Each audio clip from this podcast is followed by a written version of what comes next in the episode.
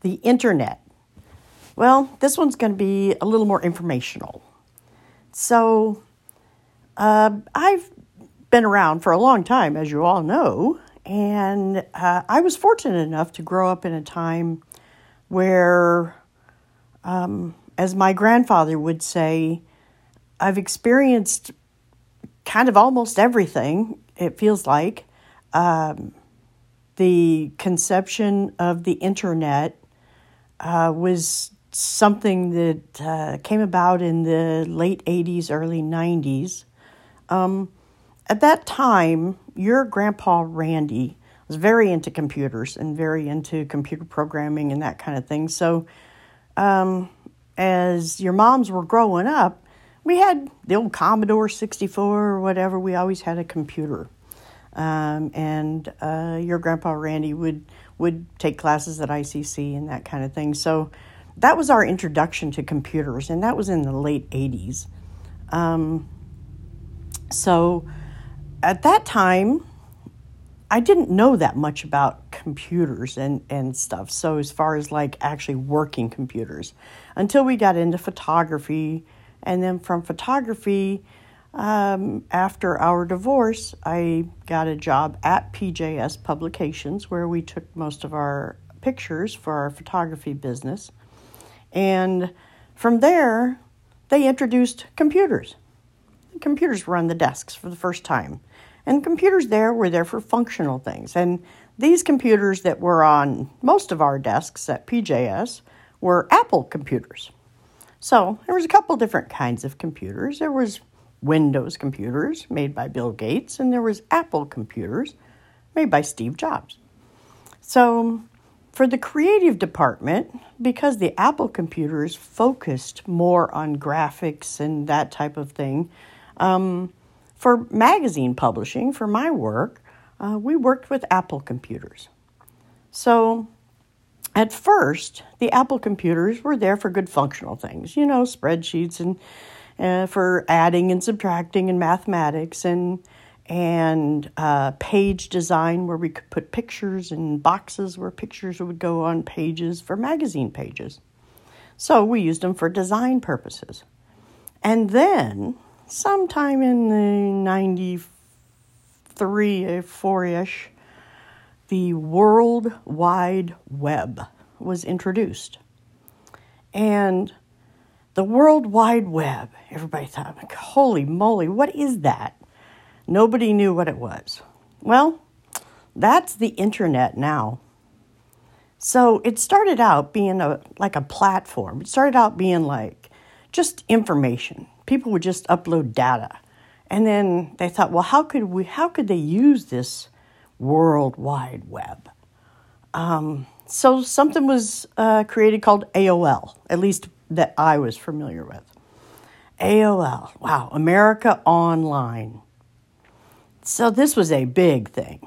And my portion of this, and I was really feel fortunate, was to actually build and do coding for magazine pages that would be presented on your computer screens. It was a brand new technology, something nobody had ever done before. It was really cool.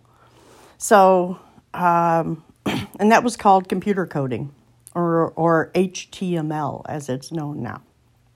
So, anyhow, AOL, wow, communication between between people around the world it was crazy. Of course, then it was like dial up. You used your plug in telephone, you know, the ones that used to plug into the wall. You used that as dial up to connect to the World Wide Web or the internet. Anyhow, so we'll condense some time here. Uh, after AOL, lots of other things started coming together, and uh, such as uh, informational dictionaries, Wikipedia, which would tell you anything, and then Google.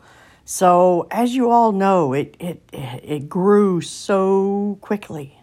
So, within a really short period of time, we went from a society that communicated on paper and through the mail and on the telephone, not a cell phone, the plug in the wall telephone uh, and letters to a society that communicates instantaneously with anybody around the world.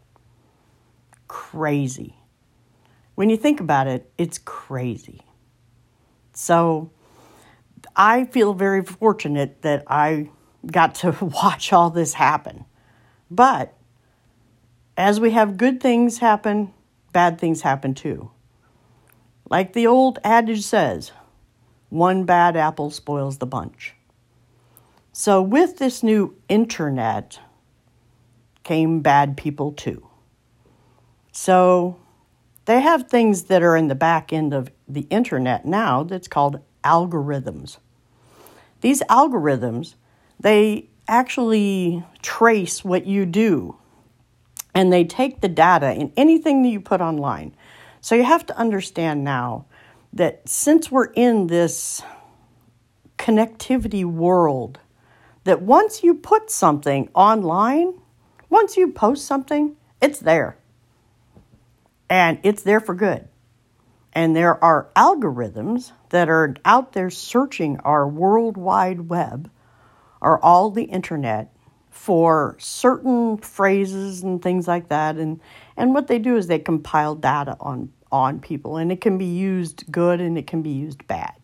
That's why you see ads that pop up on your screens because maybe you looked at that Nike pair of tennis shoes. So you're going to see Nike ads like crazy because those algorithms sensed that you are interested in that. That's how Google and Amazon and all those platforms work to entice you into paying more, buying more, doing more, and also viewing more. So, with our World Wide Web and all of our interconnection, be cautious, embrace it, but be cautious. Don't put too much out there. Don't post anything that you wouldn't want the world to see. Don't say anything because these things, once you put them out there, they don't go away. They can be, they might not ever, they might not always be, but they can be preserved forever and follow you forever. So just be cautious. So embrace our World Wide Web or the internet, but be careful with it. Watch out for those people that might be trying to scam you. Be careful. Don't give too much information. So, that is just a little history of the internet as this old grandma knows it.